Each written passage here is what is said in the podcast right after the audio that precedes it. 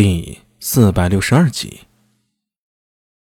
这是一处宽广的广场，不，与其说是广场，不如说是演武场，或者是或者是祭祀之所。中间以洁白的大石铺就，四周分东南西北，各立着一根石柱，柱上雕刻着繁复的花纹，若祥云，若腾龙，若诡异。石柱的图案。仿佛暗示着一个古老的传说，但此时无人有心情去研究这些了，目光全都集中在那广场中央。那里一处圆形的法坛，坛中有一块石碑，其后还有一座由巨石垒起的高塔，以法坛为中心，四周堆满了白骨。那不像是人的白骨，而像是无数诡异的法身，无数凶猛的诡异被人击杀。用其尸骨头颅摆放成金棺一样的高塔，共十二座，围绕着核心的法坛。白骨金棺不知经过多少的岁月，充满着沧桑倾颓之感。从那些尸骨上，依旧透露出可怕的气息，那是独属于诡异的凶戾之气。可以想象，当初被砍下头颅作为金棺围绕法坛的这堆诡异，一定都是恐怖至极的强大存在。咕咚。不知是谁吞咽了下口水，杨希荣回过神来，深吸了口气。过去看看。连他自己都没发现，他的声音里已经透着一种色意了，那是人紧张到极致的反应。道琛双手合十，低声念了一声佛号，开弓没有回头箭了。既然走到这一步了，无论前方是刀山火海还是炼狱。都要闯一闯。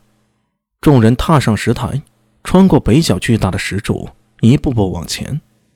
越是靠近，就越感受到那些诡异白骨精棺的可怕威压。那种森然之意，充满了血腥戾气，仿佛无数咆哮的巨兽在人耳边嘶吼。眼前甚至隐隐出现了幻象，有巨大的诡异虚影穿行不息。所有人的心脏一下子都提了起来。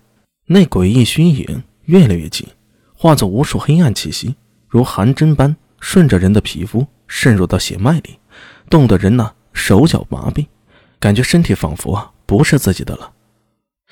不好，这是诡异残留的凶气，大家屏住呼吸，小心守住心神。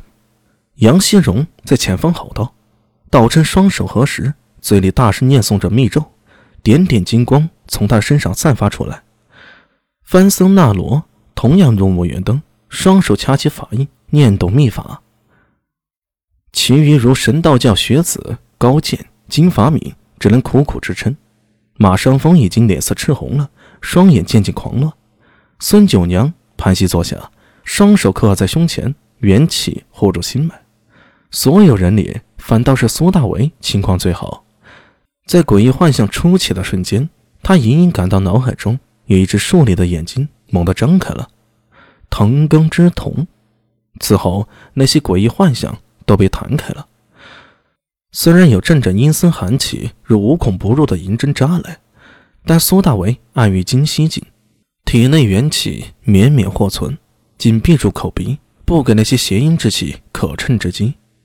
照这样看，不用太师局的人出马，似乎杨新荣的计划要在这些诡异金棺前折戟沉沙了呀。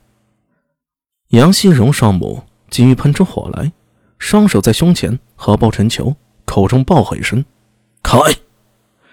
一股狂暴的元气从他体内喷涌而出，仿佛阴阳二气在身前化作混沌漩涡，将迎面而来的诡异黑气给抵住了。霸主，这诡异金棺有十二座，只怕我们撑不了太久。道琛口中急呼，手里抓起古铜罗盘，厉声道：“靴子殿下。”一起催动法器，高大人。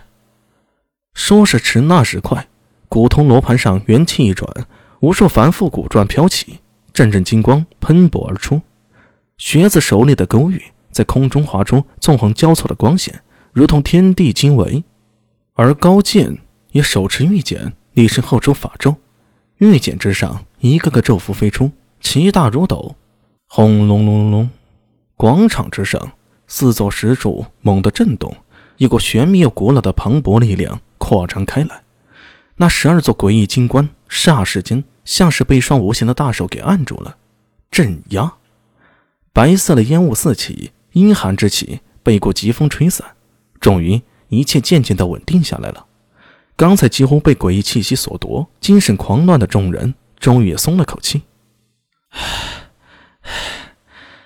看来是韩中留下守护秘密的法阵。道琛抹了下头上的冷汗，喃喃的说道。若是无钥匙，只怕谁呀也无法走上神坛。嗯，应当是如此。杨希荣也是惊魂未定，但他随即抬头，眼神定定的看着法坛当中的石碑和石塔，眼中流露出狂热之色。